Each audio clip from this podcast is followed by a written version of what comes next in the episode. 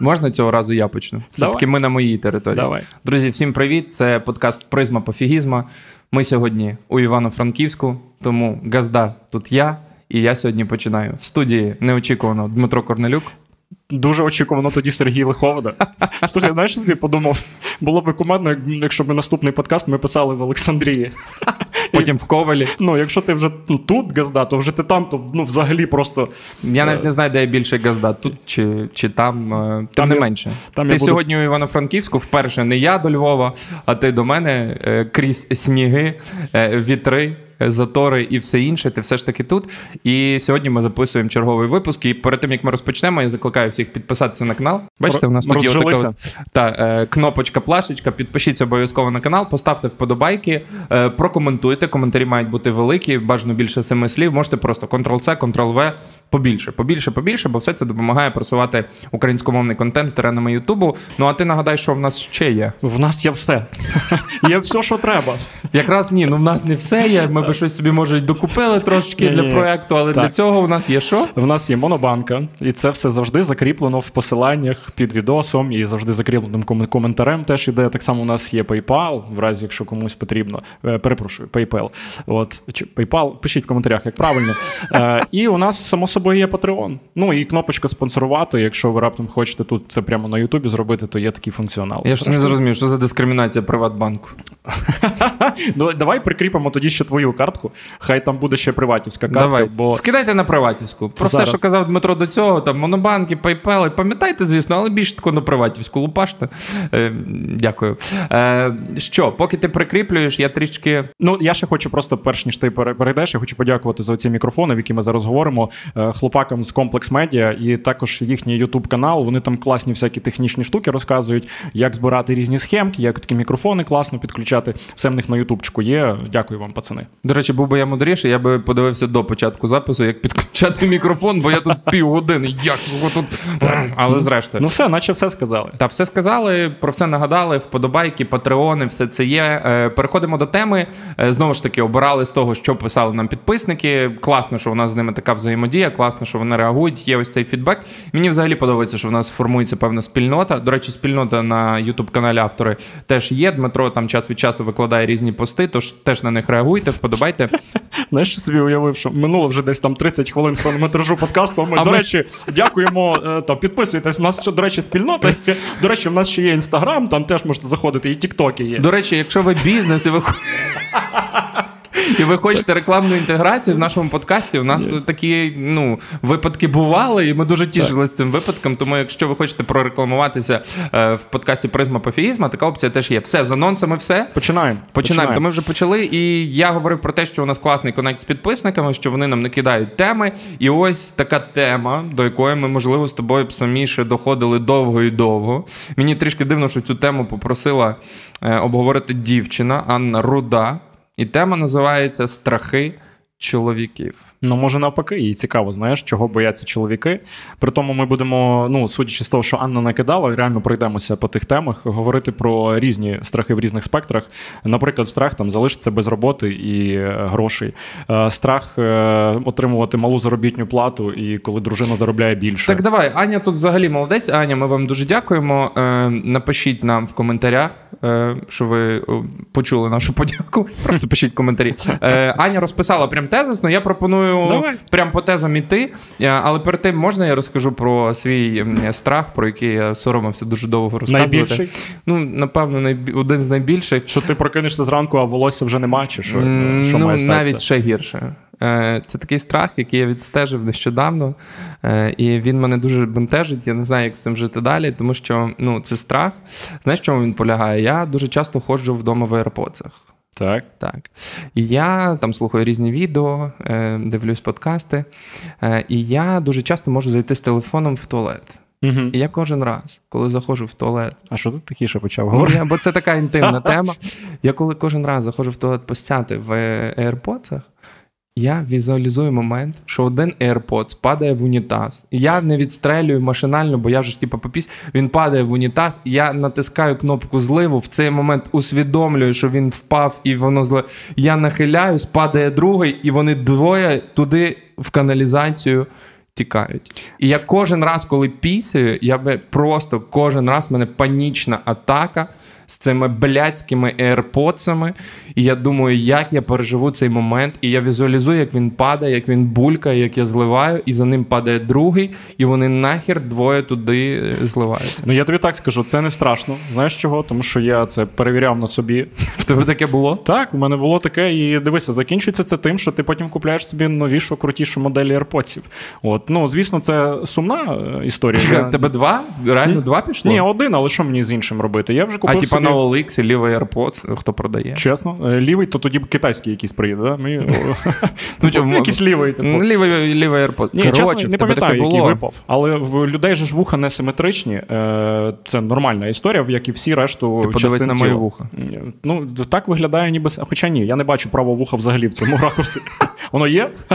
Та е, дивись, і це норм, що один навушник помічав, якось краще тримається, а другий гірше. Я думаю, так у всіх людей. Пишіть в коментарях, до речі, чи у вас так. Ми, блін, зараз схожі на одного чувака з Ютуба, якого я просто кожен раз, коли мені десь натрапляється на відео, я знаю, що разів 20 він після будь-якої тези скаже: Напишіть в коментарях. І ти, блядь, не знаєш про що писати в коментарях, бо він е... пише, він каже після кожної фрази. Напишіть в коментарях. До речі, у нас тут вода стоїть. Як ви думаєте, вона з крану чи вона питна? Напишіть в коментарях. До речі, Сергій матюкався вже три рази за випуск. Вам нормально чи ні? Напишіть в коментарях, будь ласка. Напишіть, чи я взагалі три рази матюкнувся до цього моменту. Може, я матюкнувся більше. Напишіть Може, в коментарях. Так. Е, Одним словом, е, ти не те, що допоміг мені зараз пропрацювати цю проблему, ти просто підсилив мій страх. Ну, я тобі так скажу, просто це ж такий момент, розумієш, як, наприклад, у мене ідентична історія з ключами, коли я виходжу з ліфту. Е, ну, от, ліфт, А, в шахту, що вони впадуть в шахту ліфта? А знаєш, тому що в мене падав. Ключ. Купи, блядь, отакий брілок. Уяви собі, я людина, в якої AirPods падав в унітаз.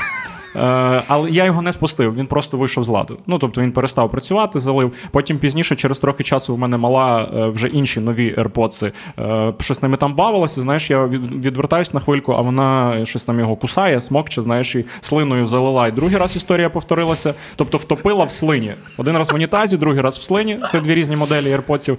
Не працюють ні ті, ні ті, очевидно, що вже там треті. А з, з ключами в шахті ліфта в мене таке було. І я прикольно, бо це класний досвід. Я знаю, як виглядає шахта ліфту. Не в плані, що я туди залазив, спускався, а я познайомився з головою ОСББ. По-перше, ти знаєш, що такий голова ОСББ. Так. І він мені. Як е, звати голову ОСББ? Е, тоді був Денис. Денис. Денис, якщо ваша голова ОСББ, напишіть в коментарі. Зараз Ігор Прокопович здається.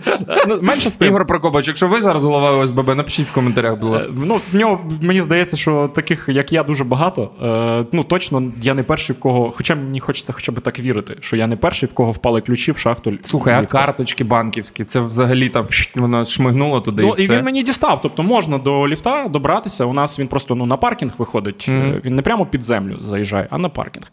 От, е, І там ніби є оце такий склад, де можна купу всього цікавого знайти, якщо в людей щось туди падає. Слухай, мені здається, зважаючи на те, що ми ну так почали е, з AirPods, з ключів, е, ми безстрашні чоловіки. Бо мені, по-перше, здається, єди... що ми занадто багато уваги приділяємо AirPods. І вийде так, просто е, хто дивиться на початку і, наприклад, не додивиться до кінця, що у нас єдині страхи, найбільші в житті, це типу, що AirPods там, наприклад, впаде або ключі в шахту ліфта. Ну просто вирішили з такого лайтіку почати, щоб поступово переходити до реально. Ну мені здається, таких моментів, які ну реально лякають. А ти знаєш, у мене з'явився з'явився щойно ще один страх. Прям, Який? Прям за цих 10 хвилин. Що люди не додивляться цей випуск до кінця? Ні, що ніхто нічого не напише в коментарях. Тому, якщо що, напишіть в коментарі. Якщо ви нічого не збиралися писати в коментарях. Мені здається, ми їх просто заїбем за цей випуск. І так. я попрошу Дмитр, до речі, ну я помічаю це в останніх випусках. Це якась неповага до мене і до моєї нестриманості не пікати нецензурну лексику. Та Хто прийняв, хто прийняв це рішення? Не пікати? Не пікати. Ти хочеш, щоб я ми не хочу, пікали? щоб ми пікали. По-перше, це монетизація. У нас не так багато спонсорів. А вона лишається. Монетизація на тих випусках, які не запікані. Ми вирішили, що це просто ну неорганічно. Ти дорослий чоловік, який, типу, хочеш матюкаєшся, хочеш не матюкаєшся. Просто ці випуски дивиться моя мама. Добре. Раз ви ставите мене в ці рамки, то це мій страх. Тепер е. мій страх, що цей випуск подивиться моя мама. В нас буде розкол в сім'ї. Вона і так мені постійно каже, що в випуски дивиться тьотя Валя з Олександрії. Каже, вона. В тебе маму звати Валя? Так, і її, звати двої, Валя? її двоюрідну сестру. Це найбільш популярне ім'я в Олександрії. Мене, до речі, теж був страх, що мене назвуть Валя. Валентином. Е, Дивись, і вона мені каже: тьотя Валя, от вона мені теж так стише голос, каже: ну, Серік, Вона мене Серік називає. До речі, знала, що мене називають Серік? Пишіть в коментарях.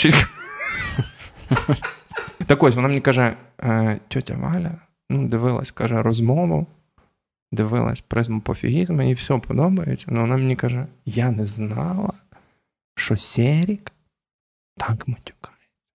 Mm. Сірік, я тебе дуже прошу, будь ласка, ну якось трошки. І в мене тепер страх. Я тепер кожного разу, коли ми з тобою щось записуємо, якось про це думаю, і я так від ну, страшно, що в мене буде розкол в сім'ї. А я думав, ти скажеш, типу, і от я ну, дорослий чоловік, 32-річний, зробив висновки, типу, і звертаюся до тьоті Валі. Тьоть Валь, це давайте без той хуйні. що треба.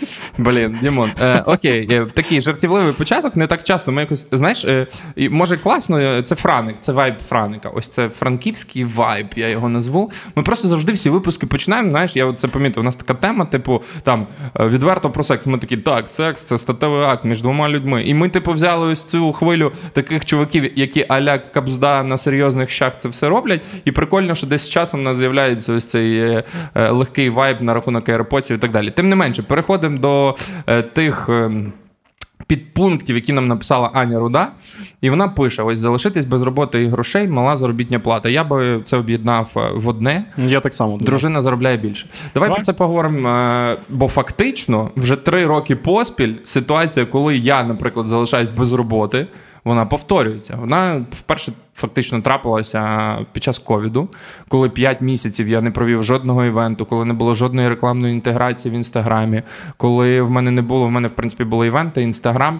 е, якісь навчальні курси для інших ведучих, і все це просто в один момент стає на паузу. І ти розумієш, що в тебе немає жодної сфери. Я вже про це казав. У мене проблема моєї і ну, там і твоєї професії суміжність всіх сфер. І якщо приходить якась срака, типу там пандемії чи війни всі сфери night. Паралельно зупиняються. В нас немає диверсифікації ризиків абсолютно. Розумієш? У нас все типу зав'язано. Встане все, значить стане все. Працює все, значить працює все. І це дуже погано. Тому що умовно я там не займаюся павербенками, і на випадок, коли щось стається, я опі, там в мене бізнес по павербенках там, да, чи по генераторах, е, як е, там зараз хтось встиг підсуетитися, чи ще по чомусь, чи в час пандемії ці електронні термометри. Ну тобто немає взагалі нічого. У мене mm-hmm. все стає. І От вперше я стикнувся під час ковіду, і перших п'ять місяців в мене не було жодного івенту, жодної рекламної інтеграції. Я жив тільки на заощадженнях, і там на четвертий місяць я провів онлайн майстер-клас для ведучих, з якого заробив там три копійки, але тим не менше було хоча б відчуття, що заробив. І якщо перших місяць-півтора, я знаєш, я себе ловив на думці, це шанс відпочити,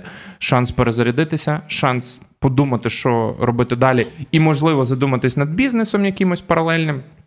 То на другий чи третій місяць в мене почало ще більше випадати волосся на там на темі стресу, тому що ти розумієш, від тебе залежить вся сім'я, від тебе залежить благополуччя там твоє, дружини, дитини. У вас є певний рівень життя, до якого ви звикли. В тебе ще мама. Мама моя, ще там бабця інша, з якою я не живу, але якій я постійно допомагав фінансово. Одним словом, в мене людей, яким я які фінансово від мене залежні і відповідно від яких залежний я в тому плані, щоб постійно ці фінанси надавати, їх ультра багато. І в сім'ї, крім мене, ніхто не заробляє. Ну тому що пенсію там мами чи бабусі рахувати це ну смішно.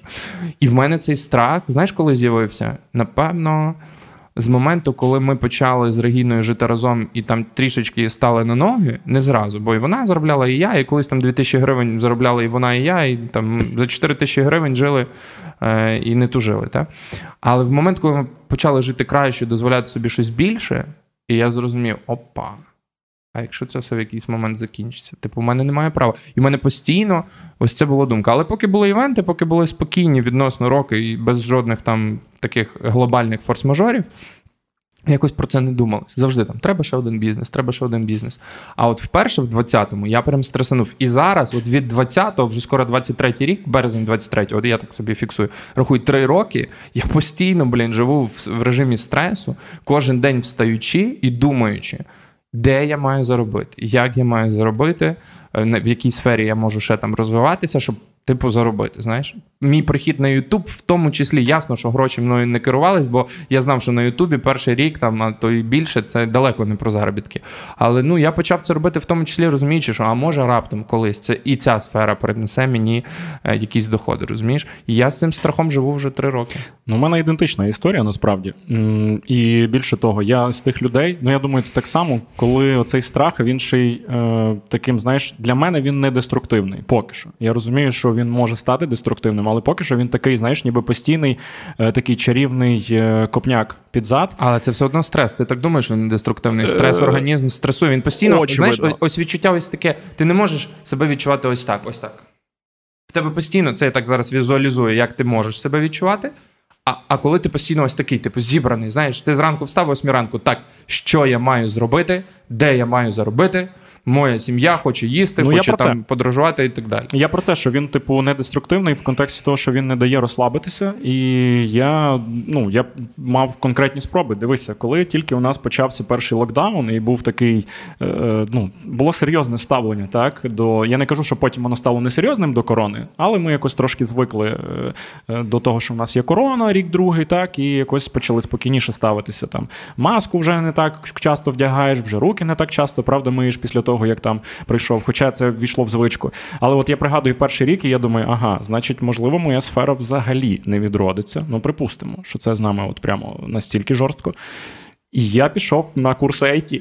Я пам'ятаю цей момент, так? Тестер mm-hmm. QA, тобто, як він там правильно? Бета-тестер якийсь. Quality Assistant, правильно здається, так називається.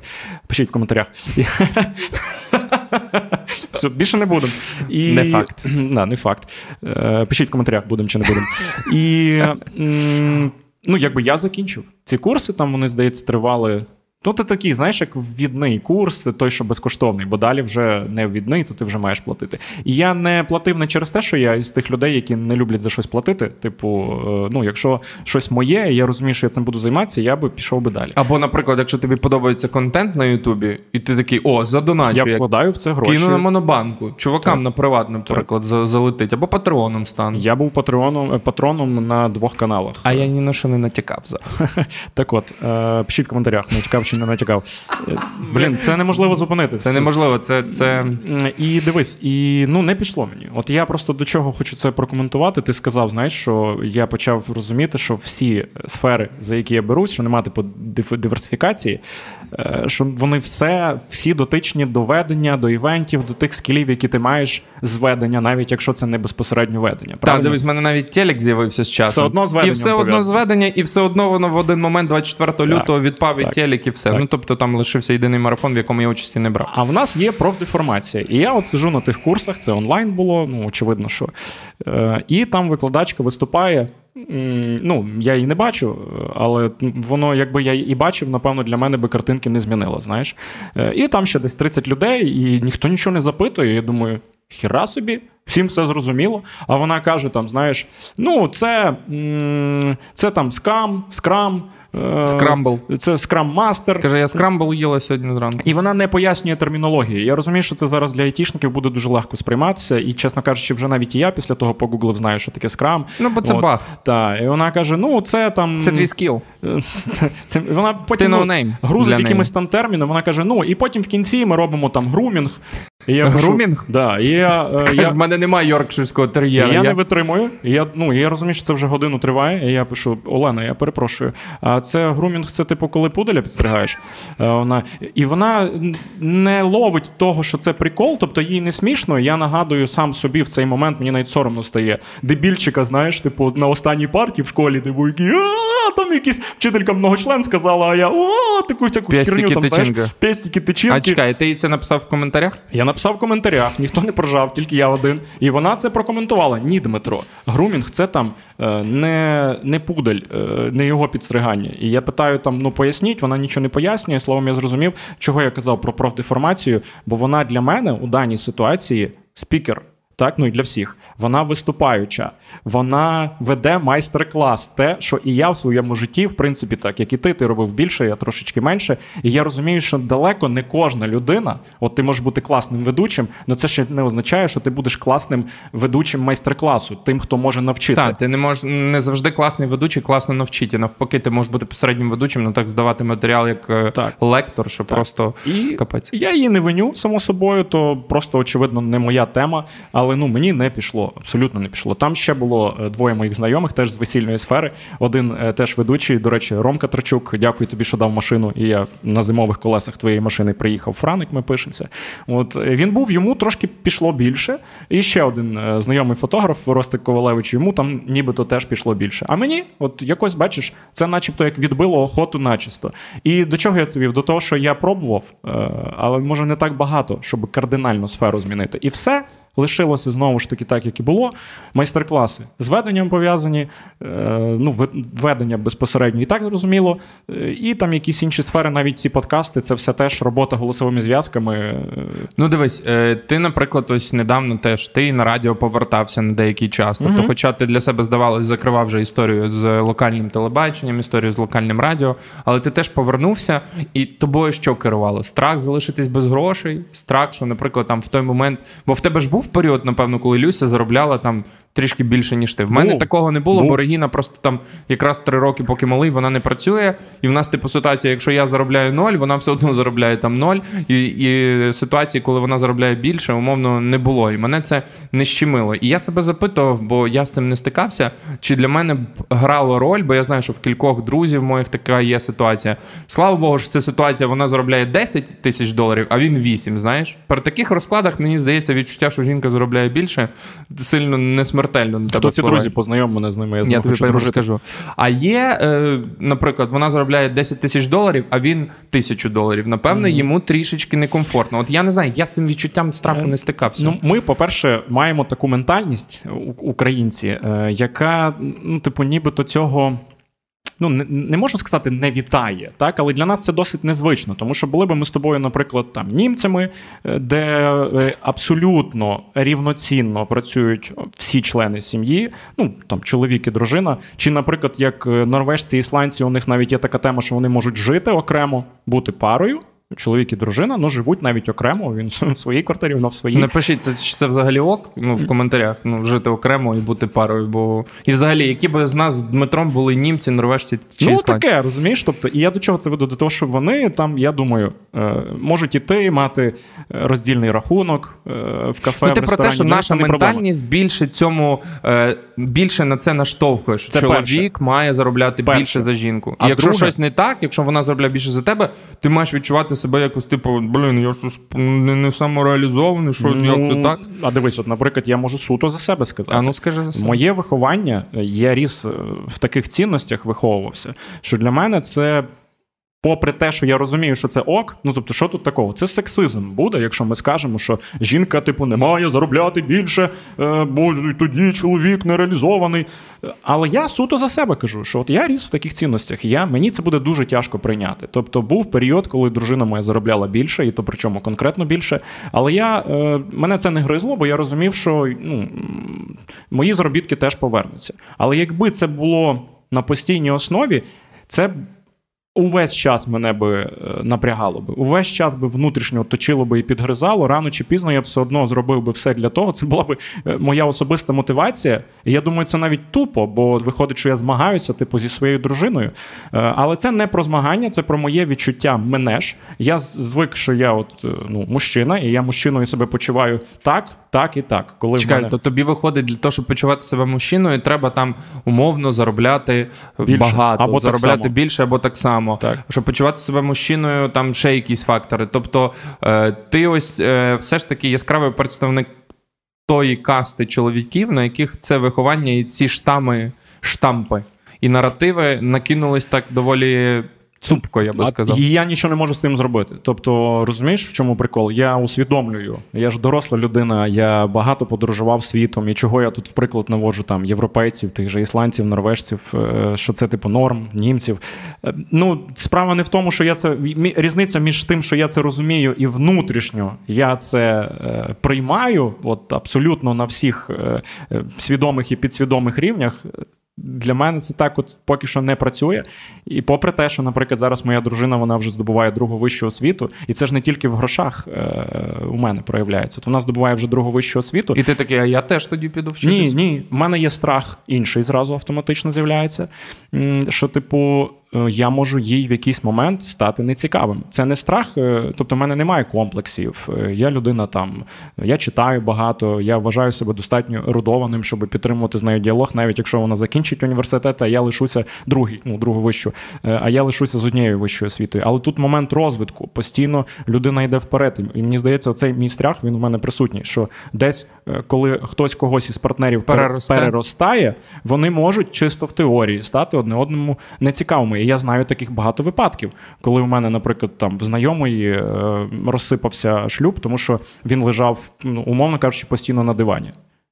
Ну, не так, як ти ліг відпочив трошки і плінтус не прибив там два дні. А ну просто розумієш, лежав. От вона йде на роботу, е, він лежить. І оце, Але йому ще так ок. Тобто мені так не ок. І мене це те, що цей страх е, мене постійно теж штовхає вперед. Це не означає, що я піду другу вищу здобувати зараз. Я буду інші шляхи. І це не означає, що ти менш ерудовану жінку почнеш собі шукати. Ні, ні. Ну я буду інші шляхи е, саморозвитку шукати для себе, щоб ми постійно були приблизно по моїх якихось суб'єктивних відчуттях на одному рівні розвитку, що ми постійно один одному цікаві. Оці полінця в вогонь наших стосунків підкидаємо, бо воно ж на всіх, мені здається, шаб, ну, щаблях. Блін, але розумієш, важливо. виходить, що так багато говорять про ось це кохання, яке воно таке, знаєш, е, воно не має бути причинним, воно має бути таким е, емоційним, типу я кохаю, тому що кохаю. Ну, а тут виходить так, що блін, щоб кохання зберігати, треба аля заробляти більше за неї, аля там постійно е, розвиватися і рости,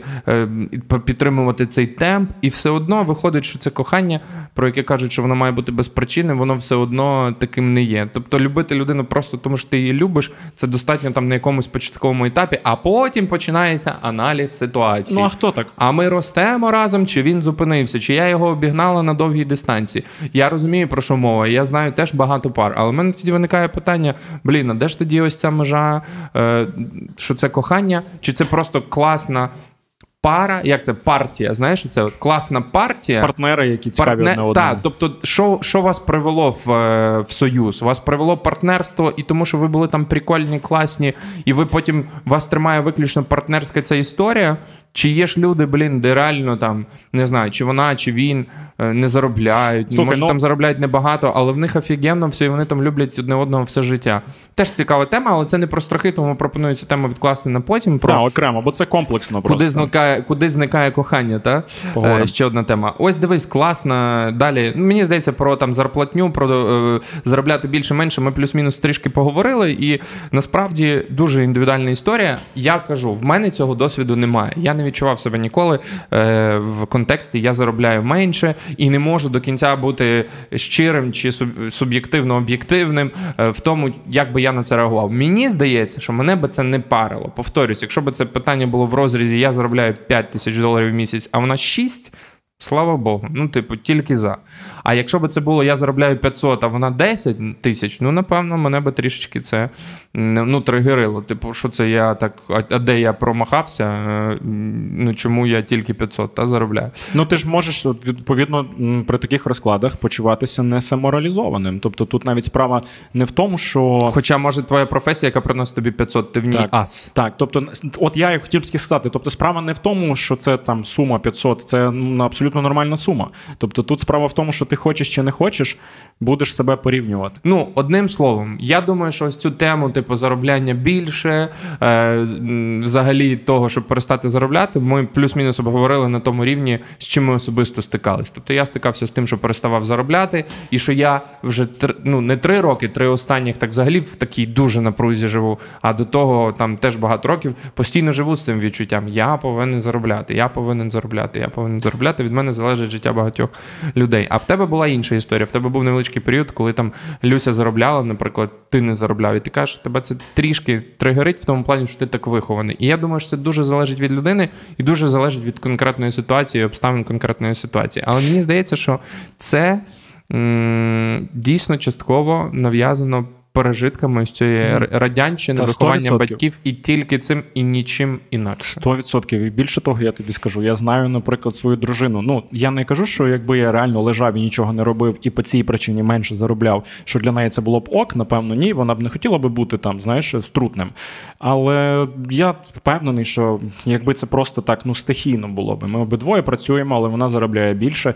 Е, я, по-перше, за нею радий буду. І ну так і було це в цей період, поки вона більше заробляла. Я не можу сказати, що я ходив, типу, такий нещасний, о Боже, дружина більше заробляє. Та ні, я кайфував, типу, класно, я за неї радий. Це її успіх. Але вона не буде мене підпилювати як мужчину, що о, що ти? Бо я знаю і такі випадки, друже. Тобто я реально знаю, ну як мінімум два випадки там е, в не в нашому близькому колі спілкування, а взагалі. Ти знаєш, е, закінчуючи по цій темі, я от зрозумів, що я знаючи себе, я все одно знайду спосіб як заробити. Тобто, чи це буде там інстаграм, чи це буде навчання для інших ведучих, чи це буде безпосередньо ведення, чи це буде телебачення, чи це буде Ютуб.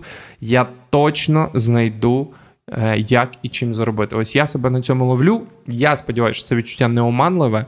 Я сподіваюся, що я дійсно зможу не тільки в цих сферах такого, знаєш, бла-бла-бла, там, типу, позніматись, поговорити і так далі. А і в інших сферах я би міг бути доволі успішний. Я принаймні себе на це сам налаштовую. Що в разі чого, в будь-якій іншій сфері, в будь-якій іншій там точці світу, бо в мене є от теж приклади мого товариша, знайомого, який там виїхав, е, опинився за кордоном, і він вже там в Чехії працював за тиждень, поки був в Чехії, вже через тиждень працював. Потім приїхав в Австрію щось там два тижні, але працював. Приїхав в Лондон, там пару тижнів адаптувався і вже працює. Ну тобто, я такий вау, чувак, в будь-якій точці світу, не з ідеальним знанням англійської, е, знаходить роботу. Це знову ж таки е, питання до людини. Чи ти готовий, чи ти хочеш, чи ти можеш. Не знаю, чи це страх ним веде, чи це просто бажання не перетворитись в цього диванного тюленя, чи все разом. Теж дуже цікава історія. Мені здається, це теж комплексно. Слухай, давай е, вже я за диван так сказав. Ось теж Аня пише про страх. Не задовільнити жінку, бо не встав, наприклад. Ну і я би тоді доповнив. Бо реально, якщо вже такий страх у чоловіка розглядати, я можу за себе казати. І я знаєш, зараз історію розкажу, як наші стосунки з дружиною починалися, коли в нас от мав бути перший раз. І я страшенно переживав не за те, що в мене там не встане, наприклад, а в цілому. Тобто, за ефект. Тобто, от дивись, Переживаю, що не встане. Є такий страх. Переживаю, що встане і е, дуже швидко закінчу процес. Від задоволення. Е, ну, що встав. Ну, був такий. Хоча в мене в житті такого не бувало, начебто, ну, як мінімум, на не знаю, при моїй свідомості точно є. Може, мене хто коли відключав. Е, цей страх є. І є страх просто, а якщо їй не сподобається. Не задовольнити жінку. Якщо їй не сподобається там, ну як я це буду робити, якщо не сподобається там, не знаю, запах, мій оці хімічні моменти теж дуже важливі. Бо кажуть, Феромони то кажуть, що це дуже важливо. Ну я на собі знову ж таки прямо аж не перевіряв. У мене не було такого, що мені жінка неприємно пахне. Ну і дивись, я не знаю, наскільки це правда, що є ось ця, скажімо так, е, стиковка пісі з пісею. Ну, типу, пазлик пазлик такий склався. Типу, знаєш, пісічки підійшли одна до одної. А буває таке, що, типу, там, ну, завеликий, наприклад. Ну, і то теж... ти про себе можеш та, говорити і... там. Так, ну, вже окей, правда, то правда. Ну, типу, громадний, да, об'єктивно. Типу, Громадний бал... від слова громада. Тобто, так, ну... від слова громада, від слова просто. Цілий типу... район. Ну, а як же ж? Е, область, я би навіть сказав. ОТГ, типу. Е, І е, Теж може бути, тобто, ось ця банальна фізіологія та антропометрія цих е, статевих mm-hmm. органів. Тобто, можливо, що це. Я розумію, про що ти, бо коли у вас перший раз з людиною не просто, типу, що ти розумієш, що це секс, і можливо там на цьому все завершиться. Та, Ні, можливо, кохання. Та, типу. а що це з людиною, з якою це так, ну просто ти шалено її любиш, і от у вас цей перший раз, і ти розумієш, що а якщо раптом там щось десь не заграє, все так фарбом. Ну я тобі одразу скажу, в нашому випадку не заграло. Тобто, е, давай про твою історію, що у вас там трапилося. Це не заграло, то вже тоді дай деталі, якщо можеш. Ні, ну мається на увазі тут е, контекст був в тому, що, скажімо, як би так е, лагідніше про це сказати. Скажімо так, в мене було трішки більше досвіду в цих mm-hmm. питаннях, mm-hmm. а от е, моя дружина для неї це все було, так би мовити, нове. Е, ось. І я теж, знаєш, як здавалося, я там досвід маю, але ось питання в тому, як підійти. Те, про що ми говорили, там брак сексуальної освіти, як це має відбуватися з дівчиною, якої це вперше, там і так далі, і тому подібне. І ти завжди у тебе. О, до речі, страх. Що дівчині перший раз не сподобається, якщо вона не займана, розумієш? Там ось ну це цікаві теж моменти. Тому ну не сильно там є про що mm-hmm. говорити. Просто, е, просто, скажімо так, це не був той раз, який можна зарахувати. Типу, класно. В мене був це той раз, який можна зарахувати. Як мінімум, е, мені дуже сильно хочеться в це вірити. От і оскільки я там після того якийсь час перепитував, начебто дружина теж не заперечує, я не буду в деталі вдаватися. Скільки самого, часу перепитував? Е, ну, Ти сьогодні виїжджав, перепитував, шлюз, пам'ятаєш наш перший раз? Тобі сподобалось? Напиши в коментарях. Я кожен день про це пишу. Зараз зараз це буде комедно, якщо вона реально напише, і там буде менше семи слів. Е, дивись, я оцей момент підготовки, ну тобто, як я це переживав словом, я був вже на цьому е, моменті стосунків, е, ну, по вуха закоханий. Е, але ще їй у цьому ну, не зізнався, ще не сказав. Але я вже відчував, що це та людина, з якою я ну, напевно швидше за все хочу будувати своє життя подальше, хочу дітей від неї. Я вже собі десь так, знаєш, там думками в тому вже десь витав. Хоча, повторюся, ще не говорив, не лякав її е, такими різкими, знаєш, заявочками. І я розумію, що в нас вже десь ну, до цього трохи йде. Вона запрошена до мене в гості, погодилася там. Я думаю, ввечері не знаю, якісь там суші приготуємо разом. Я тоді ще й підходив зі сторони того, що я їй щось там готував завжди. Знаєш. Е, ну зараз теж готую, але тоді то такі якісь шлях до сексу лежить через шлунок жінки. Ну так вийшло в моєму mm-hmm. випадку. Е, і ми там думаю, фільм подивимося, ще там щось. Ну я припускав, що швидше за все, я би на цьому, звісно, не наполягав, не пушив би, але я припускав, що це може бути. Ну і думаю, блін, треба ж підготуватися. І тут я говорю зі своїм другом, який теж буквально там переді мною десь почав стосунки, і те, що такі справжні з великим коханням. Я кажу, чувак, а як ну, ти перед першим разом? Е, ну я розумію, що в житті ну не перший раз, але ну прямо це так, як ти сказав. Тобто, це не просто якийсь там секс. Це, типу, ну я я люблю її, я хочу з нею бути. І Він каже: Дивись, я тобі дам маленьку пораду. Піди собі і суд, отак от для хоробрості. Я думаю, зараз каже 50 грам. Я знаю, що він сказав. Він сказав, купи Подручити. Віагру. А, Ні. Віагру? Так. Е, а подручі це працює дуже? Я не пробував, не знаю. Е, я тобі ще й таке, може, потім розкажу, але за кадром. Він каже: купи Віагру. Але так як ну каже, тебе все нормально з цим. Половинку. Е, да, Я кажу, да, все нормально. Він каже, половинку. Каже, буде такий собі своєрідний ефект плацебо, тобто не факт, що воно там дуже сильно подіє, але ти будеш більш спокійніше. Каже, я так зробив. Каже, гаратав як молотом. Я як запам'ятавши цей вислів. Як... Його Тор звати, давай так. Друга Тор звати. Ні, Одін, це його батько. От, е...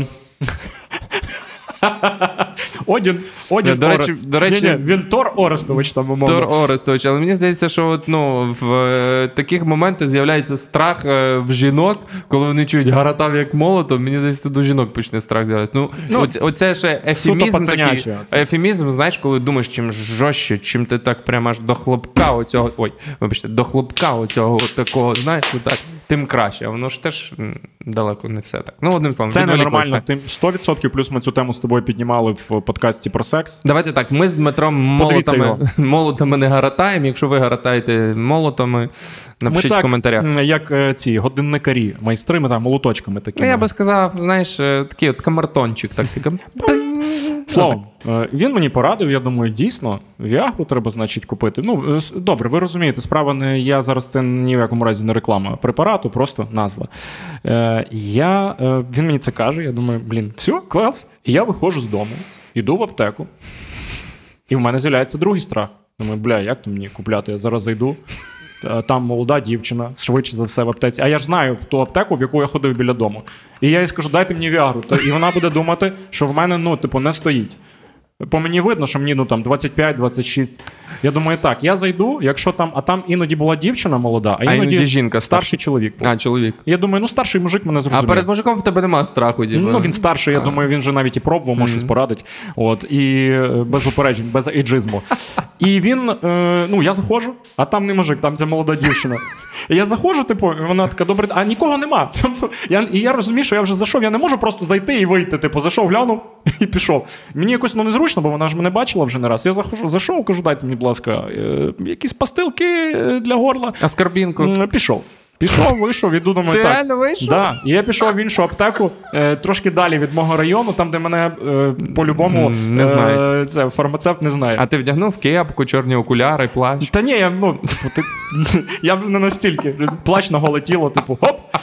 І я йду, заходжу в другу. Е, думаю, так, нормально, дивлюсь, візуально е, така, е, ну, не, не, моло- не молоденька якась там дівчинка, така е, красива жінка, типу, я думаю, ну, швидше за все, може там десь віку моєї мами. Я думаю, ну, все, не критично, в неї буде норм. Куплю. Тобто внутрішньо цей страх вже якось переборов. Доходить моя черга. Ззаду за мною стоїть е, дві е, дуже симпатичні молоді дівчини, типу, і щось там між собою хі-хі-хі та хі-хі-хі. А Я ти дум- ще й думаєш, що вони з тебе? Е, Ну, та не знаю там з кого, ну я думаю, ну єдине, що мені про них було би зараз не соромно купувати. з- Презервативи. Це та, презервативи. Я не купив презервативи, в мене були вже. Е, я знову ж таки, я ж не пам'ятаю, знову якусь херню. Каже, дайте купив. спазмалгон, будь ласка. Ну, типу, чи спазмалгон, чи ще якусь фігню. І знову. Це не прикол, це правдива історія. І вже аж у третій аптеці там реально був старший чоловік. Я купив якісь там ну, не Віагру, якусь там іншу штуку. Ну, от, е, ну, але історія ж має ну, своє продовження. Я чекаю, вибачте, запам'ятай цей момент. Мені мене би повеселило, як знаєш, в аптеках вони кажуть, можу пробити по мережі, де типа в нас немає, можу пробити по мережі, де є. І ти такий, я перепрошую, а у вас тут колись ста- старший чоловік був в аптеці продавцем. Кажу, ну зараз немає, можу пробити по мережі, де старший чоловік і фармацевт. Я такий, я пробити, будь ласка, адресу. Я треба сходити, чисто у старшого чоловіка де що купити. Так слухай, так навіть ще коли купував, я от зараз згадав, е, що він ну мені, е, я кажу, дайте мені, будь ласка, Віагру. Він каже: в нас немає Віагри, і починає мені називати п'ять інших препаратів на заміну. Каже, там та сама діюча речовина, Так, тільки вона називається гравія. в цей час вже, вже формується черга, вже там і там, ну не ті самі, слава Богу, але теж якісь там І вони отак от.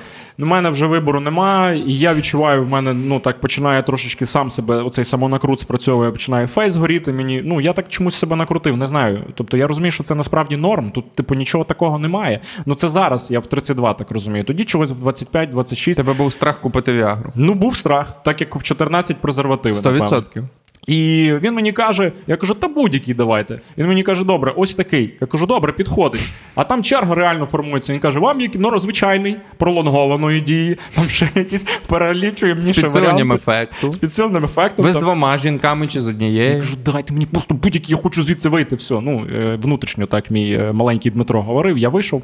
І я ну, собі приготував е, вибиральні поклав чітко на половинку, розділив цю таблетку. Думаю, все, там будемо до цього наближатися. Як я відчую, що такий вайб, що скоро може відбутися секс, я піду типу в вибиральню, а там фішка, що треба за 20 чи за 30 хвилин там, здається, приймати. От, А е, як ти планував за 20 чи за 30 хвилин відчути, от коли у вас це йде до першого разу, мені здається, ти такий, типу, ну за 30 хвилин не можеш відчути. Не йде. знаю. Ну, Якщо ми- вже все почнеться, то воно понесеться. Нема такого, що ти почав відчуваєш ці пристрасні поцілунки, і такі, типу, вона вже все, і ти такий кажеш. Секундочку, нам треба відтермінувати це на 30 хвилин. Так дивися, ти просто випередив мою історію. Так і вийшло. Воно там лежало, і в результаті. Воно там лежало це хто? Ця таблеточка А, половинка. добре. ну, треба уточняти, хто Інше- і де лежало. Інше там стояло, все нормально. Е, Без таблетки, тобто все окей, відбулося. Це просто знаєш, така була дурна історія, яку я зараз от прикольно згадав, давно її не згадував. Знаєш, і дружині потім розказував вже постфактум. Що кажу, отак було. Ну і то причому я знаєш, насмілився розказати цю історію як таку якусь досить смішну, там через декілька місяців після того, як ми вже були разом. Я так і не випив цю таблетку. Мене би повеселило, якби Люся пішла типу, в туалет, випадково просто там побачила і випила, бо я не знаю, з яких обставин людина п'є пігулку. Ну, не навіть подієш на, на жінок Віагра не спрацьовує.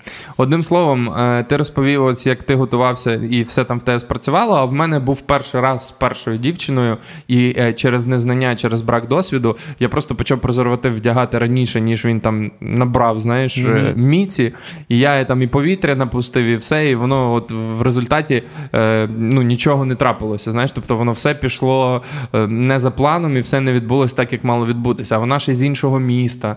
У нас це зус- Спеціально їхала. Ну, вона, типу, там довга історія, я не буду в це вдаватися. Одна, що ми бачимось там раз на кілька місяців або в Франківську, або в Сімферополі. Там, та? І е, для нас ці, ці моменти це, типу, там питання кількох місяців. Тобто ми до цього вже там повернемось через кілька місяців.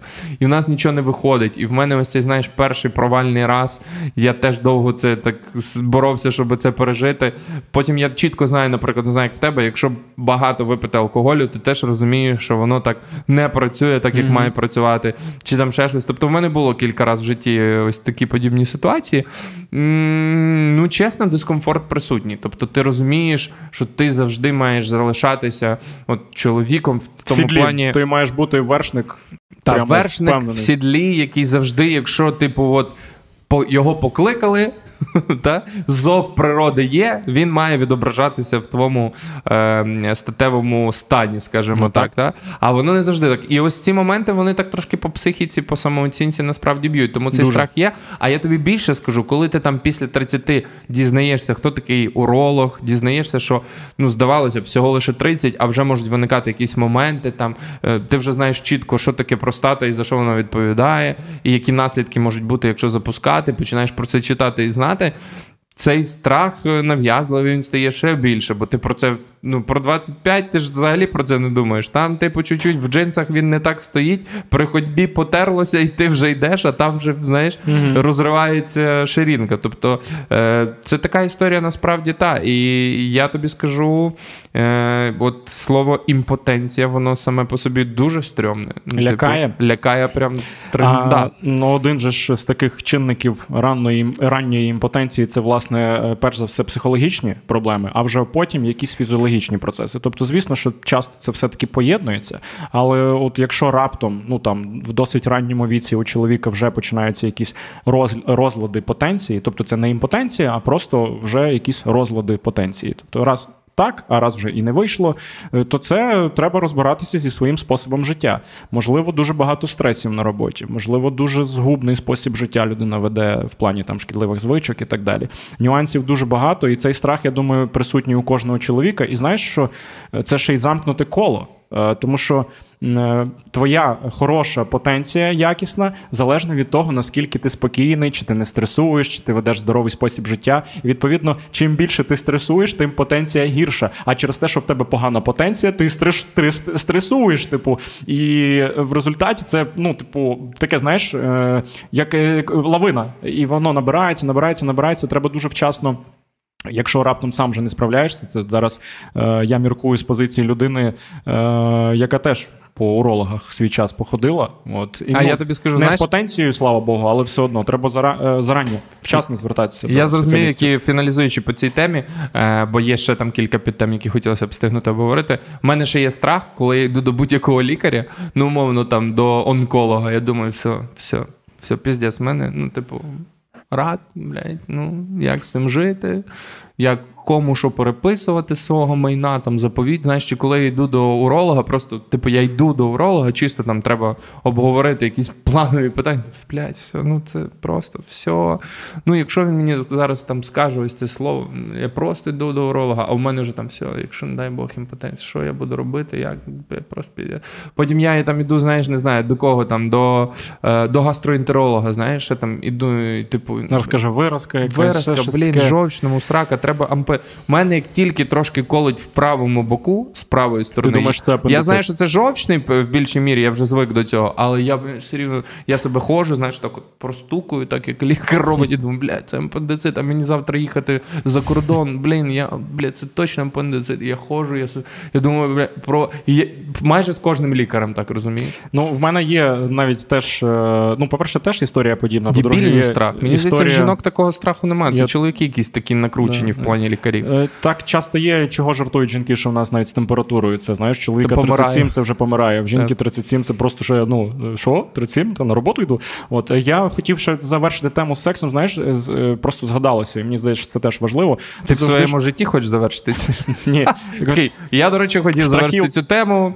Страхів, страхів. Дивись, коли е, хлопця, ну там от просто Анна якраз питала, от страх, що не встав. І е, це ж завжди ж палка в двох кінцях. Не та палка, яку кидають зараз, вибачте, за каламбур. А ну Ти розумів, да? метафорично висловлюючись, палка в двох кінцях в плані того, що дивись, якщо хлопця не встав, він, е, якщо йому дуже подобається дівчина, він він у нього може не встати через те, що він якраз дуже боявся її розчарувати. І надмірне бажання. І, і це так, надмірне бажання, і оцей страх її розчарувати не дав йому можливість розслабитися, і в результаті він не розслабився, в нього нічого не вийшло. І він ще може себе навіть в результаті накручувати, що типу, блін, це ж може я і самооцінку таким чином типу понижу, бо може вона буде думати, що я їй, е, ну якщо раптом це юні не дуже там досвідчені в сексуальному житті юні, я маю на увазі після 18 років бажано такими речами займатися. Е, і він буде за це переживати, що вона може себе накрутити, що вона якась там не така, не збуджує його. Е, і тут, тут, власне, знаєш, треба оцей ну, баланс, е, як людям, які тільки починають стосунки, вже на такі теми відверто порозмовляти. Як хлопцеві донести адекватно, що ну, якщо би це трапилось раптом, ну вибач, це не з тобою пов'язано, але і свою самооцінку теж не закопати. Знаєш, ну, типу, що ти якийсь невдаха. Треба говорити і це нормально, таке з людьми трапляється. Тобто, все окей. Просто треба пробувати знову, і все буде добре. Е, з другого разу, як не з другого, то з третього. Ну якщо з третього вже не виходить, то вже трохи напевно пора щось робити. Ловіть безкоштовні поради від Дмитра. Якщо не вийшло з першого разу, попробуйте другий. Не вийшло з другого, попробуйте третій. Не вийшло з третього, розходьтеся к чертям, там вже нічого не поможе. Е, Ну це так, просто щоб все, на, на, гумористич, на гумористичній темі, щоб закінчити. І плавно, знаєш, ем, ось ще одне. Так одна... ти зачепив, вибач, ти ж зачепив тему. що ти не хочеш про це поговорити? Про що? А ти зачепив тему, типу, страху, що вже якісь там смертельні болячки, тобто в результаті та, о... страх і смерті так, теж. Страх смерті, але я е, більше навіть зараз так, страх смерті в плані. Е, ми завжди з дружиною е, десь торкалися цих тем, і вона казала: Я хочу померти першою, щоб не залишитися самою. Дуже тобто, егоїстична історія. Дуже егоїстична історія. Але риби вони такі, і я теж хотів би померти першим. Але і я, це егоїзм. І я хочу першим померти, розумієш? Бо я зразу думаю про те, як я переживу втрату коханої близької людини раз, як я залишусь в цьому світі два сам в тому плані, що ну тут же ж питання віку, в якому ти залишишся, та е, сам, коли а твій партнер помре. Ти бачив таке? Ти мав е, досвід, е, коли ти спостерігав, наприклад, за своєю бабусею, яка е, ховає. Е, свого чоловіка, з яким 50 років, понад 50 років прожила, і як вона побивається. Тобто, звісно, що будь-хто за рідними людьми на похоронах побивається. Це зрозуміло. Але я зараз ще й веду про те, що коли людина старесенька, там 85 років, наприклад, моїй бабці, і от вона нещодавно поховала свого чоловіка. Те саме я бачив 4 роки тому, коли моя вже тепер покійна бабуся е, теж свого чоловіка.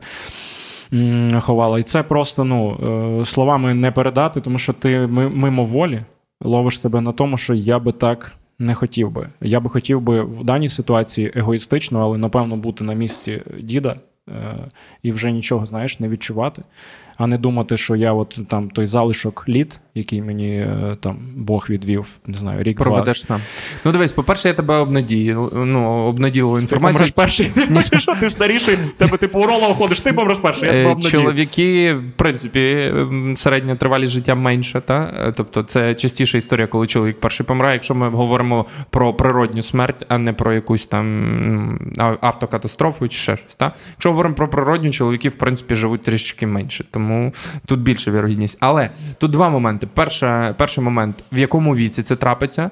Бо дивись, одне діло 85. Тут свої є нюанси. Типу, напевно, ти, по-перше, починаєш хотіти померти теж. Знаєш? Ну, типу, мені здається, у старших людей, коли в 85-87 помирає твій партнер, ти такий, типу, все, я все, я я вже теж туди, щоб бути разом з ним так, і так далі. У мене подібне. бабуся, вибач, що вклинююсь, бабуся пішла за дідусем. Ну ось, тобто, це може статися, по-перше, може статися на фоні стресу і так далі, і тому подібне. А по-друге, просто людина, а інша є історія. Типу, ось дивись, е, Регіна бабуся 10 років вже живе без свого чоловіка. Тобто вона його втратила в 77, в неї здоров'я кінське і вона вже 10 років там сама. Тобто ясно, що вже в 77 ти собі нікого там швидше за все шукати не будеш, ну, типу якогось нового партнера. Вже не та історія. І ти вже просто живеш. Е, Просто живеш. Ну, напевно, в даному випадку надія там на дітей, на внуків, на ось цей соціум е, твоєї родини, скажімо так. І класно, коли в цьому плані родина велика.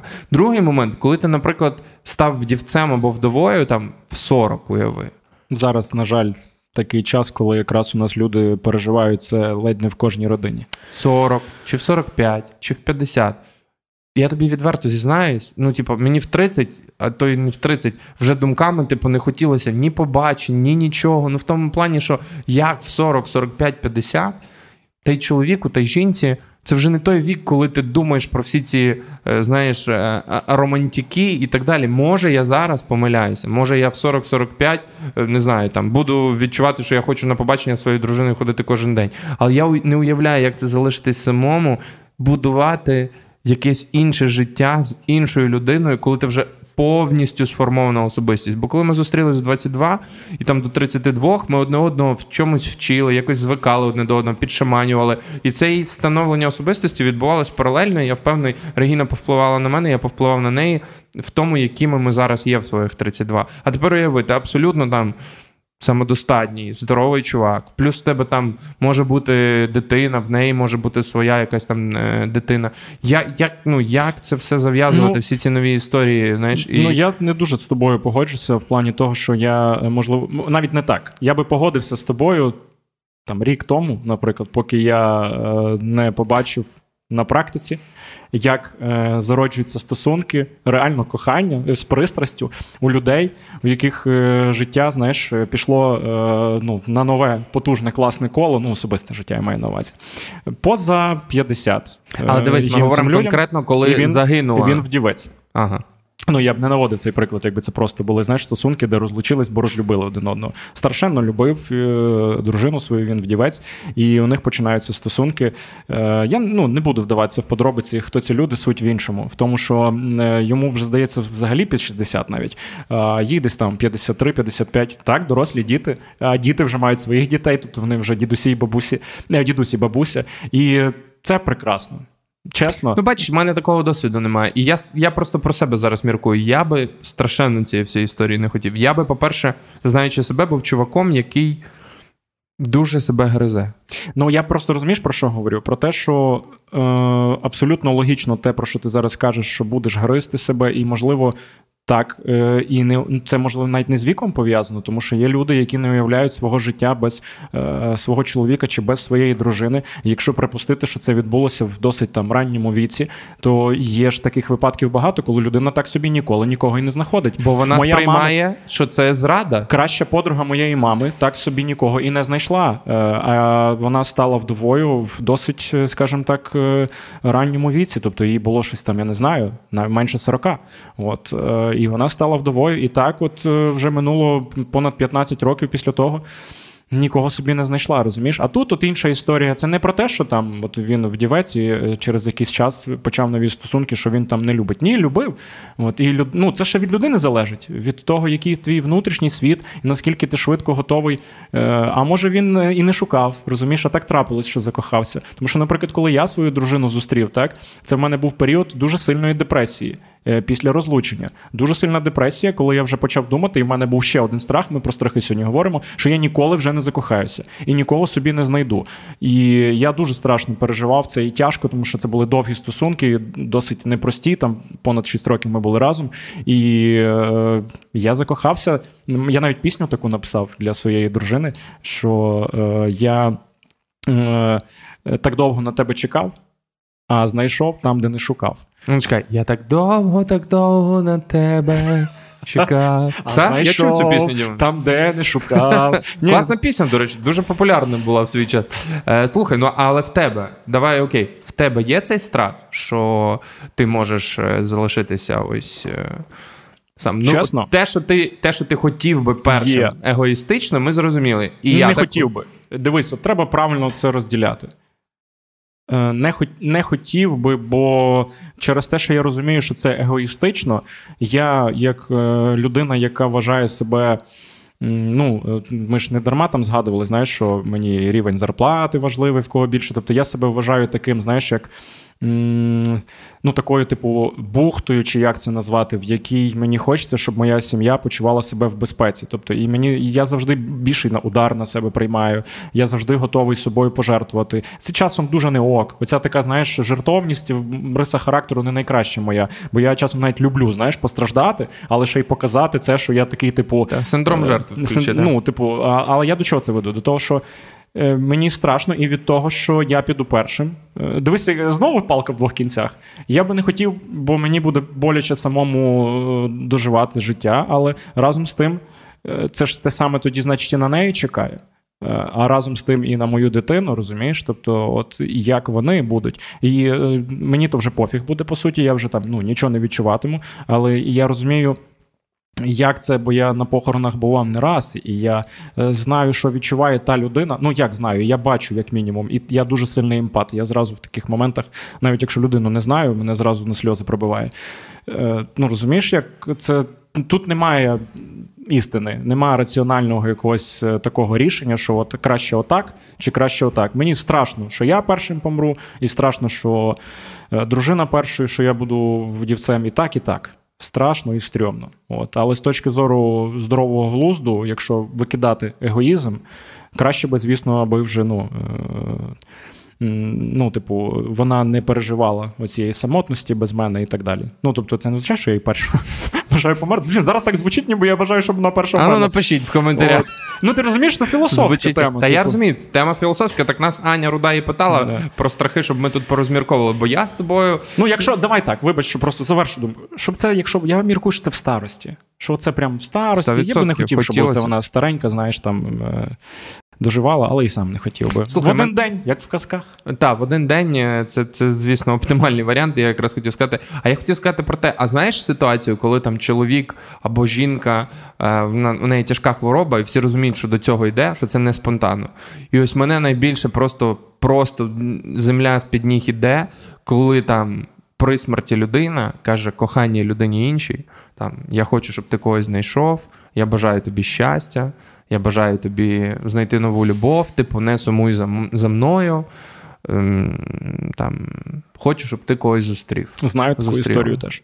Це, ну, це, вибачте, я матюкнусь, хай мене пробачить тетя Валя.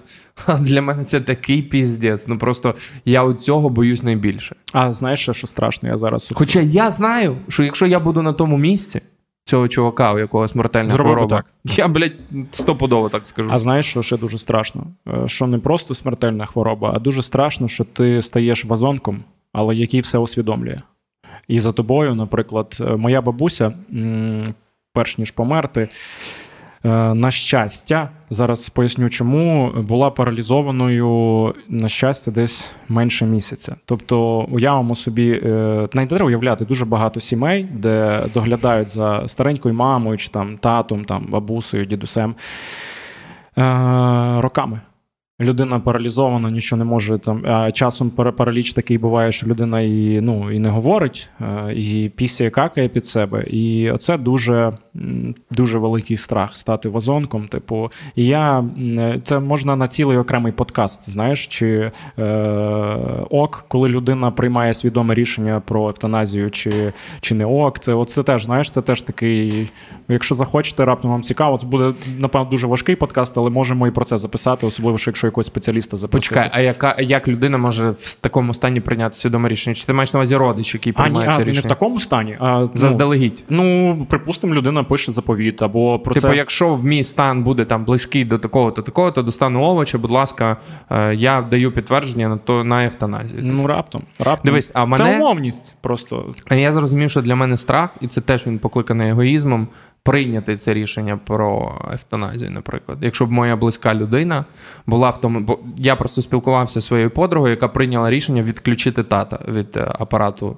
Ти ж зараз мурашки пішли якось. Так, так. І, і от вона, коли про це говорила, у нас в проєкті розмова є е, цей діалог. Е, я її питав про найскладніше рішення в її житті, і ось вона найскладнішим рішенням назвала те, що довелось батька відключити, вона каже: Я знаю, що я зробила правильно, він би цього хотів, але все одно це було найскладніше рішення. І от в мене є цей страх, в мене є страх там того, що, так як ти кажеш, я стану овочем і комусь буду створювати певний дискомфорт.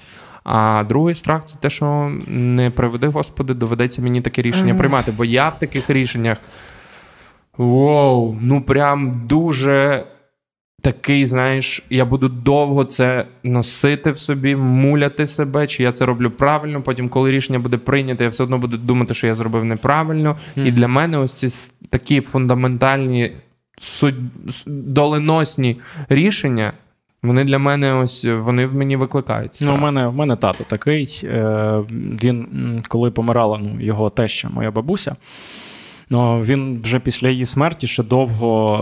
Е, тобто, не мама, її донька навіть себе картала, а зять, по суті, себе картав за те, що він там якось ну, трошечки збирався швидше до неї приїхати. Бабусю розбив в неї інсульт був е, і розбив, її паралізувало. І він же вони приїхали, вона вже лежала на землі, е, ну там швидка, її там ще трошечки відкачали. Вона ще декілька тиждень, здається, побула при свідомості нормальній, а потім поступово, поступово, поступово, поступово згасала. І Він себе картав довго, що а якби я її там якісь вітаміни виписав. Ну, Тобто, навіть на такому рівні, знаєш, ну, коли ти хапаєшся вже за соломинку, навіть не як потопаючи за соломинку, я не знаю, це вже не соломинка, а просто оця якась е, трісочка лишилася від соломинки. Це просто вже що, знаєш, якийсь ну, ефімерне зовсім. Ну він все одно що за це хапався. Що от я би це те, про що ти кажеш, що я би себе, наприклад, довго картав би, мучив би, чи правильно рішення це прийняв чи ні. І я інакший, наприклад. Е, Я не про те, що я би з легкою душею, боронь Боже, мені такі рішення колись в житті приймати. І боронь Боже, взагалі комусь такі рішення в житті приймати. Я бачив, як моя бабуся помирає. Е, В плані того, що я взагалі був першим. Хто побачив, що вона вже померла, вона лежала у нас. Е, мама забрала її до себе додому е, з її домівки рідної. І я коли приїхав, то бабуся вже не розмовляла. Е, але ще могла отак крутити е, очима, і вона мене впізнала. Я зрозумів, що вона мене впізнала. Е, розмова у нас була така: я взяв її за руку і кажу: бабусь, якщо ти кажу, впізнала мене, кажу, стисни мені руку. Вона стиснула руку, ми ще так трошки тим стисканням порозмовляли на такому примітивному рівні. Знаєш, типу, там бабусь може води тобі принести щось таке. І вона поступово згасала, згасала, згасала. І е, я просто побачив, як там ще минуло декілька днів, і вона почала. От часто кажуть, що в людей, які помирають, з них з'являються оці передсмертні хрипи, mm коли вода в легенях набирається, і людина вже просто хрипить. Нічого спільного по звуках дуже страшні ті хрипи, з, наприклад, звичайним храпінням вночі. І ми це страшно. Е, знаєш, що ми робили? Бабуся лежала, вона вже була е, повністю овочем. Вона просто дивилась в одну точку, не кліпала і навіть не заплющувала очі. Навіть коли чи спала вона, чи не спала, ми вже не знали, була при свідомості вона чи ні. Її з лікарні виписали, сказали: ну, все, не допоможемо. І от вона хрипить. І я ще там губи їй щось там змочував, приходив. Я розумів, що вона вже і не п'є два дні, і вже, напевно, і не спить, і хрипить, хрипить. І я знаю, що робив. Я просто я вже в якийсь момент навіть не відчинив пару разів двері в її кімнату, де вона лежала, просто приклав вухо до дверей. Мені було страшно, знаєш, що думаю, я зайду, зараз бабця померла. Я прикладаю вухо, чую, а, ну ще хрипить, типу, значить, ще жива бабуся. І тут я вже в якийсь момент прикладаю вухо. Розумію, що вже хрипів немає, я заходжу. Ну, бабуся ще тепла, але вже не дихає, не хрипить. Я кіно надивився, знаєш, е, ніколи в житті так не робив. Дзеркальце? Ні, ні, ні. Я два пальці, е, чи там один палець тут попробував, пульсу нема, на руці ще раз перепровірив. І я до чого вів? До того, що і це виявилось не страшно. Тобто, коли це ну, не відбувається отак. Як в тих же фільмах, знаєш, коли ти ну, коли смерть така ну, природня, і бабуся довго, в принципі, не мучилася. І вона попрощалася, вона побачила всіх рідних, всі приїхали. Це виявилось. Я зрозумів, що це не страшно, бо мені навпаки і нам всім і полегшило, бо ми зрозуміли, що їй полегшило теж. Ну, швидше за все. Ну, хочеться в це вірити, знаєш, що вона пішла в кращий світ. Е, Все, от, от так. Тобто, це навпаки про те, що коли ти бачиш, що твоя людина мучиться. Якби я міг щось зробити, от найгірше, що ти не можеш нічим допомогти. І якби я міг щось зробити, якби мені лікар сказав, вона, наприклад, все одно помре. Там, ну, Ми вже це бачимо. Ну, вже вона людина. ну, то це може неправильно, ніхто нам не давав такого права, але для того цю евтаназію і придумали. Що, можливо, там для чого, щоб людина там мучилась, наприклад, ще день, два, три. Інша справа, знаєш, коли це молода людина, наприклад, лежить після ДТП уявимо в комі, або там після ще якихось серйозних травм. І якби шанс. Там, навіть якщо не 50 на 50, а, наприклад, тобі 90 кажуть, що людина не вийде з коми, а 10, що вийде, та навіть 99, що не вийде, а 1%, що вийде з коми, люба адекватна рідна людина, яка любить, скаже: ну, давайте будемо за той 1% триматися. Тоді, напевно. Ну блін, от ця тема е, здоров'я і тема там природньої, неприродньої смерті, і всього, що з цим пов'язано. Ну це все страшно. Взагалі, страшно. бачиш, скільки у нас страхів? Аня, яку тему зачепила насправді, і вона там запитує в кінці, а які у вас ще є страхи. А я тобі скажу, в мене був страх. Е, по-перше, що в мене безпліддя, наприклад. Ми ще навіть не не пробували. А в мене був страх, що в мене безпліддя. Я вже прокручував, як я буду всиновлювати дитину, як я буду до неї ставитись. Потім в мене був страх, що ну ти сам знаєш, що дуже багато моментів, коли дитина народжується, ну там з певними Щось не так. Та, з певними моментами, якимись теж я про це чекав, поки там знаєш на якомусь місяці вже можуть дати підтвердження, що все окей, там немає тих синдромів, там тих, тих, тих е, плід розвивається нормально, е, перечасні пологи і так далі. Ми коротше кажучи, оточені страхами. Ну постійно, типу, реально постійно ти їдеш і е, там в машині вночі про щось теж можеш подумати, якийсь страх там на тебе заснути за кермом чи ще щось. Ну тобто, насправді і, і виникає логічне питання: блін, а як е, а як, як позбуватись цього всього? Теж якогось рішення немає. Може, може і добре, що ці страхи є, може вони нас до чогось стимулюють. Страхи точно дуже добре, що є. Е, просто треба навчитися тримати оцей баланс. Дивись на банальному... Скажімо так, відстрелювати, який страх ок, а який це, типу, вже ти сам себе заважає тобі жити. Угу. Без страху, ну безстрашних людей мені взагалі здається не існує. І коли ми когось називаємо безстрашним, наприклад, наших героїв, захисників, завдяки яким ми сьогодні маємо змогу цей подкаст писати, ви маєте змогу його подивитися. Е, Ну вони ж все одно не безстрашні. Тобто, Це більше як наш прояв. Вони е, хоробрі. Вони хоробрі, так, але це більше як наш прояв, такий, знаєш, із цього такий народний епос, безстрашні герої. Тобто це більше підкреслити їхню міць, їхню потужність, їхню Це однозначно. Хоробрість. Але страх є, якщо не за себе, то за своїх рідних. І все одно страхи є в кожної людини. І от такі страхи, вони ну часом, коли їх забагато, вони отруюють життя. Факт. Але е, так, то страх сам по собі він корисний. Дивись, наприклад, страх, ну особливо що на інстинктивному рівні. Типу, спостерігай за своїм синочком. Я за Леєю постійно з донечкою спостерігаю.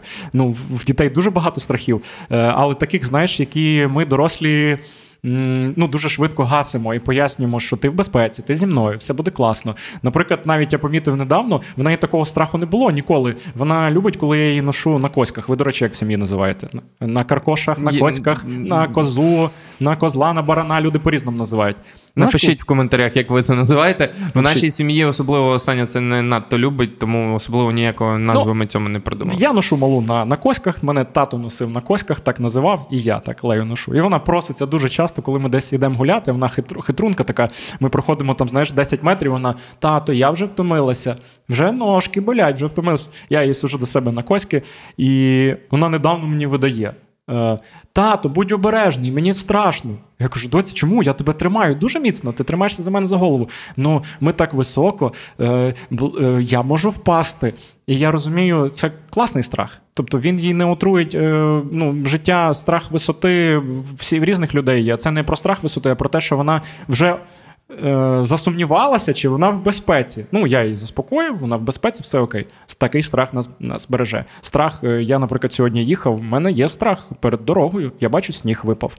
В мене є страх, тому що в мене є сім'я. Слухай, я тобі скажу, коли народився Сашка, я ніколи не боявся літати. З'являється певна аерофобія, і кожен раз, коли там далекий трансатлантичний переліт, е, і ти бачиш на карті, що тупо над океаном до континентів там однаково далеко, е, і починається сильна турбулентність. Ну, заповіт в нотатках пишеться. Ну, типу, Мій я... заповіт віддаю все Регіні, все, що на Регіні зараз не треба, віддаю Сашкові. Тобто... А тебе не було такого, що ти от в цій ситуації, бо я якось потрапив в ідентичну ситуацію, і я, знаєш, я почав згадувати фільм, який я де бачив, коли якась була авіакатастрофа. І ну це не смішно насправді, але мені смішно стало, бо ти розказуєш те, що було в мене. І я почав кидати поглядом, знаєш, хаотично шукати. Так, ага, якщо щось, то вихід тут. А ручку як я буду повертати? От сюди. І я зразу помацав е, жилет. Що, жилет в мене чи тут є під сидінням. Думаю, так, маска звідси випадає. Я бачу в фільмах, так випадає. Тобто, ну е... я себе ще часто запитую: так, чекайте, там вони кажуть, вдягніть маску спочатку на себе себе, а потім,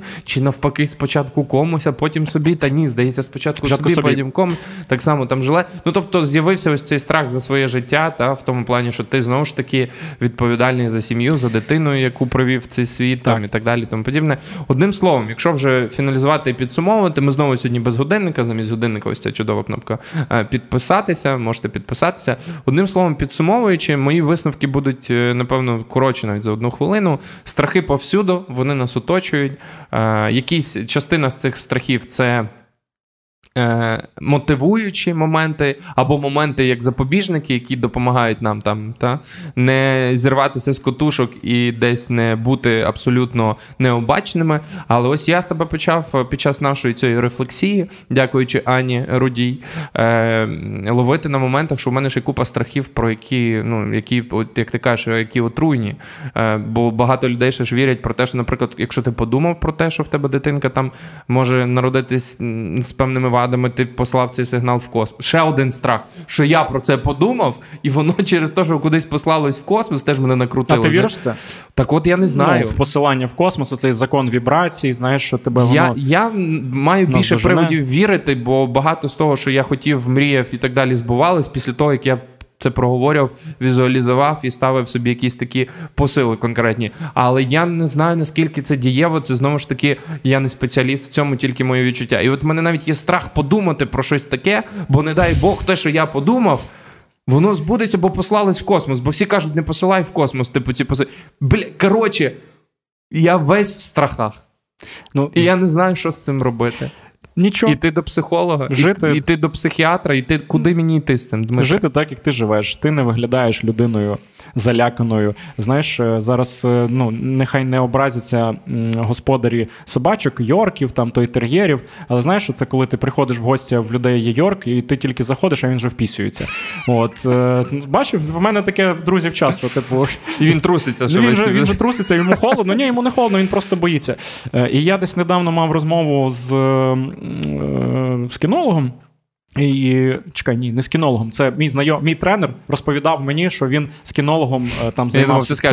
Розмову з кінологом. Ні, не з кінологом, з кіноа. Я з кіноа говорив на днях. Е, говорив з кіноа, в мене є такий просто страх з кашами спілкуюсь, щоб. Е, ну ну. Е, Так от, дивись, в мене зараз дебільний каламбур народився. Джейсон кіно. Знаєш, типу, це той актор, що Джейсон Мамо, але він як каша і в кіно знімається.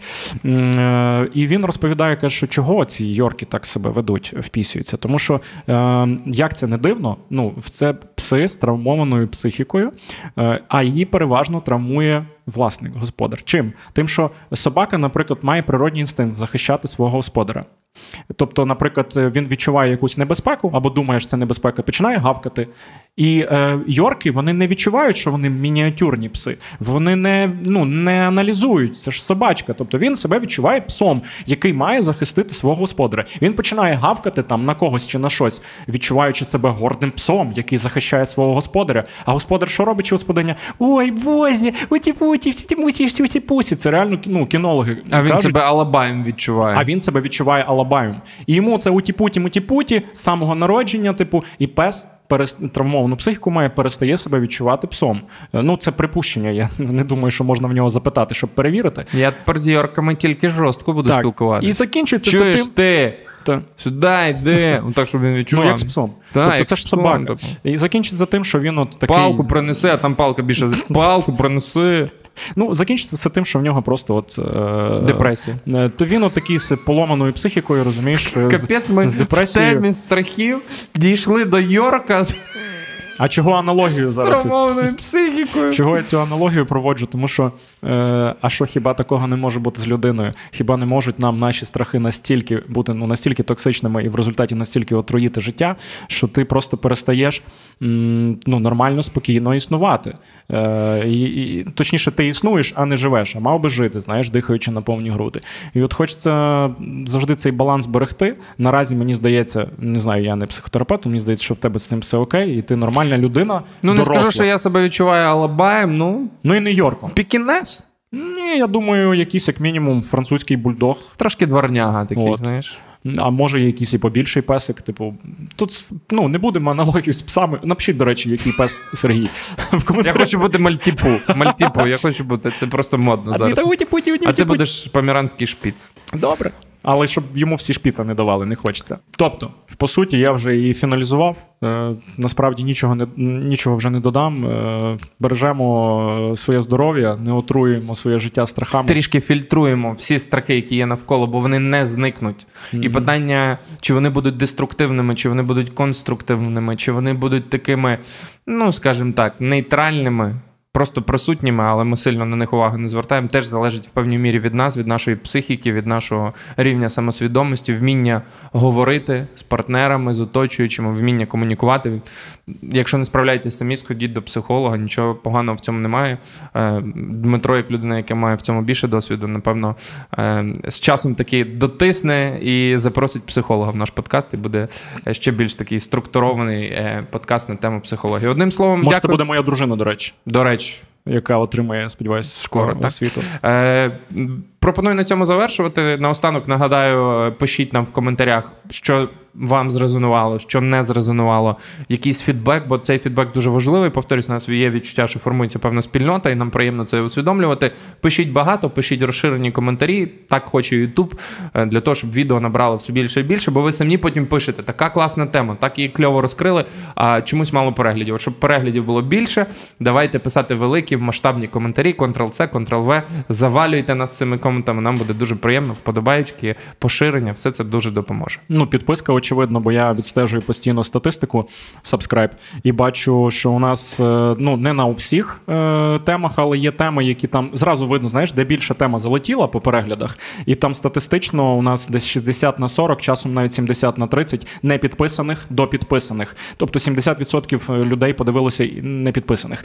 Е, це досить, скажімо, ну теж не ок. Якщо вам хочеться, щоб наш канал процвітав, підпишіться. Будемо вам дуже вдячні. Ми обіцяємо, що ми вас щовівторка будемо тішити а може і частіше зараз є різні ідеї. Ні, ну є різні ідеї. Не насаджуй мені цей страх, що доведеться зніматися частіше. І так же зйомки, монтаж, зйомки, монтаж. Е, Дмитро про те, що Ютуб, на жаль, аналізує всі ось ці взаємодії з відео, тому не те, що ми на вас не посідаємо, але вам не складно, нам приємно, будемо вдячні, що якщо ви це все зробите. Ну і Дмитро нагадає, що в нас є. Ну якась фінансова підтримка завжди від вас для нас приємна, навіть якщо вам здається, що там 10 гривень нічого не дасть, насправді дасть. Тому Монобанка, е, PayPal, Patreon у нас є, і кнопочка спонсорувати. Я ще поки не знаю, як вона працює і що з тими грішми робити, але вона є, можете клікати. Та, бо це все, ось це все коштує грошей. Це просто так, щоб підсумувати. Дякую, що дивитесь. З вами була призма пофігізма Дмитро Корнелюк, Сергій Лиховода. Па-па. Па-па.